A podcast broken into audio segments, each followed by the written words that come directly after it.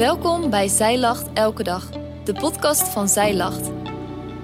Mijn naam is Femke. Dit is de overdenking van 20 februari, geschreven door schrijfster Teerza Rots. Ken jij Krimpy Dinky? Het is een plastic krimpfolie dat je kunt gebruiken om creatieve items mee te maken. Als kind vond ik dit bijzonder interessant. Vol enthousiasme begon ik met het kleuren van het krimpfolie. Daarna moest het de oven in. Toen het eruit kwam, schrok ik van die kleine vormpjes. Door de warmte van de oven werd het krimpfolie namelijk drie keer zo klein. Hier moest ik aan denken bij het sleutelvers van vandaag. Dat staat in Johannes 3, vers 30. Hij moet groter worden en ik kleiner. Onze maatschappij roept ons op om onszelf steeds meer te ontwikkelen, om te profileren en steeds beter te presteren. Het draait om meer, meer en meer. De Bijbel heeft een tegengestelde boodschap. God wil namelijk dat we minder met onszelf bezig zijn en meer met Hem.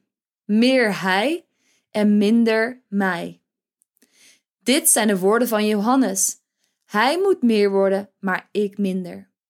Als je aan Johannes denkt, denk je misschien aan een zonderling figuur. Hij verbleef in de woestijn, liep in een mantel gemaakt van kamelenharen en at sprinkhanen. Lezen we in de Bijbel. Johannes had echter een bijzondere roeping voor zijn leven. Zijn geboorte werd aangekondigd door een engel.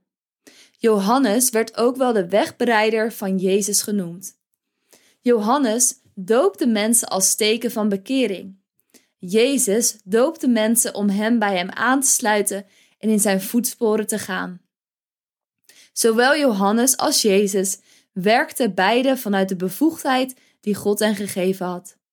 Maar de rol van Johannes werd steeds kleiner toen Jezus meer in de openbaarheid trad. Volgelingen van Johannes komen bij hem. Het zit een dwars dat Jezus meer dopelingen heeft dan Johannes. En dit vertellen ze hem. Het is bijzonder om te lezen hoe Johannes hierop reageert. Dit lees je in Johannes 3, vers 22 tot 31. Onder andere dus met de woorden uit vers 30 waar staat: Hij moet meer worden, maar ik minder. Een roeping kun je alleen uitoefenen in verbondenheid met God. Johannes bracht veel tijd door in afzondering in de woestijn. Dit gaf hem de kans en de ruimte om zich te richten op God en zijn wil en het hart goed te leren kennen. Een roeping vervullen kan alleen met behulp van Gods geest. Van Johannes lezen we dat hij vanuit de moederschoot al met de Heilige Geest vervuld is. Dit werd over hem geprofeteerd in Lucas 1, vers 15. Daar staat: Want hij zal groot zijn voor de Heer. Geen wijn en geen sterke drank zal hij drinken. En hij zal al van de moederschoot af aan met de Heilige Geest vervuld worden. En hij zal vele van de Israëlieten bekeren tot hun Heer, hun God. En in Lucas 1, vers 80 staat: Het kind groeide op en werd gesterkt in de geest, en het verbleef in de woestijnen tot de dag van zijn verschijning aan Israël. Een roeping is geen verdienste, maar een gunst van God. Mocht jij, net als Johannes, een specifieke roeping hebben gekregen voor jouw leven, breng dan ook tijd door met God. En wees niet slechts bezig voor God. Leef vanuit Gods geest en probeer dingen niet vanuit jouw eigen kracht tot stand te brengen. Besef dat het nooit draait om jouw roeping of bediening. Het gaat altijd om God. Johannes vergelijkt zichzelf met een vriend van een bruidegom. Een vriend helpt in het voorbereiden van de bruiloft en kijkt samen met de bruidegom rijkhalsend uit naar het grote feest. Maar op het moment dat het feest aanbreekt, kent hij zijn plaats. Krimp je mee een beetje minder van jou, zodat er meer ruimte is voor God? Of je het nu in het kleine of in het groot iets voor God mag doen, doe het voor Hem en niet voor je eigen. Er komt de tijd dat het werk dat je voor God mocht doen stopt.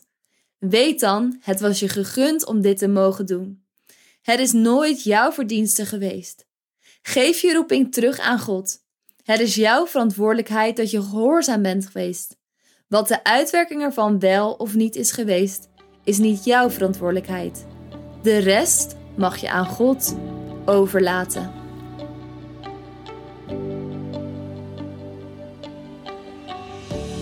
Dankjewel dat jij hebt geluisterd naar de overdenking van vandaag. Wil je de overdenking nalezen? Check dan onze website. Je vindt er ook meer toffe dingen die jou helpen om de Bijbel vaker te openen, zoals boeken, Bijbels, cursussen en evenementen. Morgen ben ik weer bij je terug met een nieuwe overdenking. Tot dan!